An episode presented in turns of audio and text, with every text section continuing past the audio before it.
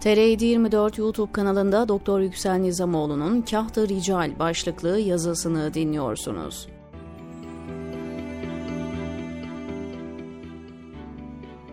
Türkiye 6 Şubat 2023 günü yaşanan 7,8 ve 7,7 şiddetindeki depremle bir kez daha yıkıldı. Öncelikle hayatını kaybeden insanlarımıza Allah'tan rahmet, yaralılara da şifa temenni ediyorum. Binlerce insan yıkılan binaların enkazında kalırken devlet 1999 İzmit Adapazarı depreminde olduğu gibi yine organize olamadı. Deyim yerinde ise her krizde olduğu gibi yine sınıfta kaldı. Devletin bir kez daha enkazın altında kalma nedeni olarak elbette birçok şey söylenebilir. Ancak başta gelen nedenlerden birinin liyakat meselesi olduğu çok açık bir şekilde ortaya çıktı. Osmanlı'nın son dönemlerinde en çok öne çıkarılan konulardan birisi kahtı rical meselesiydi. Savaşlarda sürekli mağlup olan ve toprak kayıplarını bir türlü durduramayan, bir taraftan da hızla yıkılışa sürüklenen Osmanlı yönetimi, hatta aydınlar çöküşün nedeni olarak kahtı rical meselesini ileri sürmekteydiler. Kahtı rical tahmin edilebileceği gibi Arapça kökenli olup birebir çevrilecek olursa adam kıtlığı anlamına gelmekte. Fakat daha çok liyakatli devlet adamı eksikliği anlamında kullanılmaktadır. Bu görüşe göre eğer kabiliyetli devlet adamları olsaydı Osmanlı Devleti'nin çöküşü durdurulabilirdi. Osmanlı'nın yıkılışı üzerine kafa yoran Şehbenderzade Ahmet Hilmi de bütün alemi İslam'ın tek bir derdi var, kahtı rical demekteydi. Şehbenderzade'den çok önce 1757-1774 yılları arasında Osmanlı tahtında oturan 3. Mustafa da bundan dert yanmış ve hissiyatını şöyle dile getirmişti. Yıkılıptur bu cihan sanma ki bizde düzele. Devleti çerhi deni verdi kamu müptezele. Şimdi evvabı saadette gezen hep hazele. İşimiz kaldı hemen merhameti lem yezele. Padişah burada bu cihan yıkılmaya yüz tutmuş biz de düzelir sanma. Felek yönetimi hep aşağılık kişilere verdi. Şimdi mutluluk içinde gezenler hep bayağı alçak kişiler.'' İşimiz sadece Allah'ın merhametine kaldı demekte ve yönetimdeki kişilerin yetersizliğinden yani kahtı ricalden şikayet etmekteydi. Mustafa devlet yöneticilerinden şikayet etse de devletin başındaki kişi olarak kendisi de devleti yönetecek biri değildi. Onun döneminde Osmanlı Devleti Sadrazam Koca Ragıp Paşa'nın itirazına rağmen Ruslarla 1768-1774 savaşına girecek ve hemen her cephede büyük mağlubiyetler yaşayacaktır. Kendisi vefat ettiğinden göremese de Osmanlı Devleti 1774'te Küçük Kaynarca Antlaşması'yla Kırım'ın bağımsızlığını tanımak zorunda kaldı. Bundan sonra da Rus ilerleyişi durdurulamayacak ve 1878'de Ruslar İstanbul'a kadar geleceklerdir. Padişahın yetersizliğinin bir delili de o devirde Prusya'yı güçlü bir devlet haline getiren 2. Frederik'ten 3 müneccim istemesidir. Frederik de Mustafa'ya benim müneccimlerim yoktur ama üç şeye çok dikkat ederim. Dolu bir hazine, savaşa hazır bir ordu ve tarih bilgisiyle donanmış olma cevabını vererek asıl önemli olanın müneccimler değil yöneticilerin liyakati olduğunu belirtmişti. Mustafa'dan yıllar sonra Padişah II. Abdülhamid'in de Kahtı Rical hakkında bir layiha hazırlattığı görülmektedir. Layiha Nusret Paşa adlı Çerkes asıllı ve deli lakabıyla tanınan bir komutan tarafından hazırlanmıştı.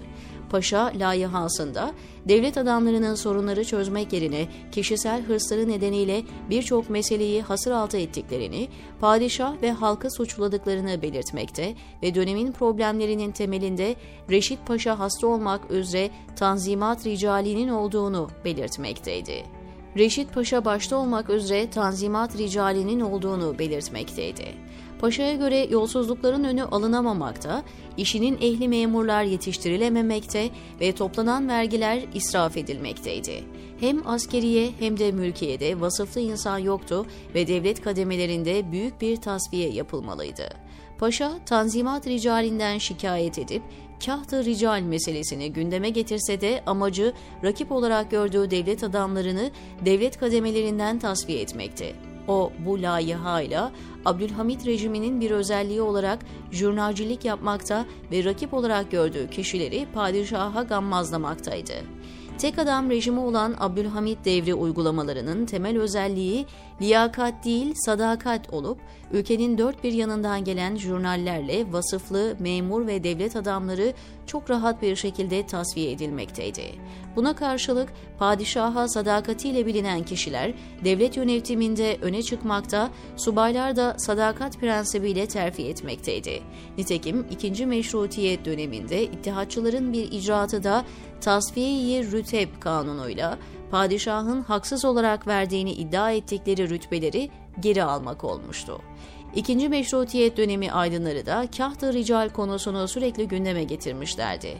Şehbenderzade liyakatli devlet adamı kıtlığından şikayet ettikten sonra Avrupa'dan devlet adamı mı ithal edeceğiz diye yazmıştı.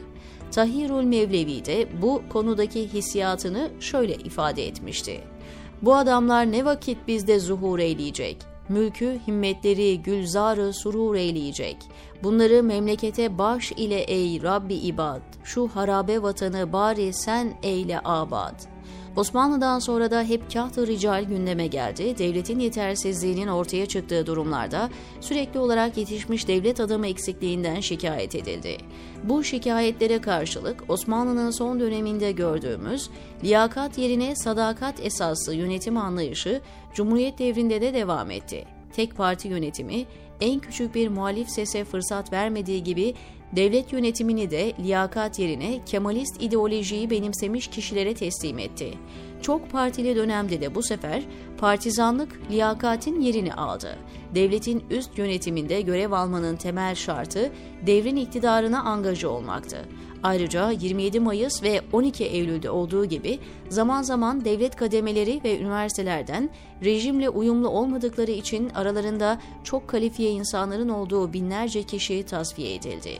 Yıllarca bütün bu uygulamalardan şikayet eden İslamcı AKP iktidarı ise bütün Cumhuriyet döneminin vasıfsız devlet adamı uygulamalarına rahmet okuttu.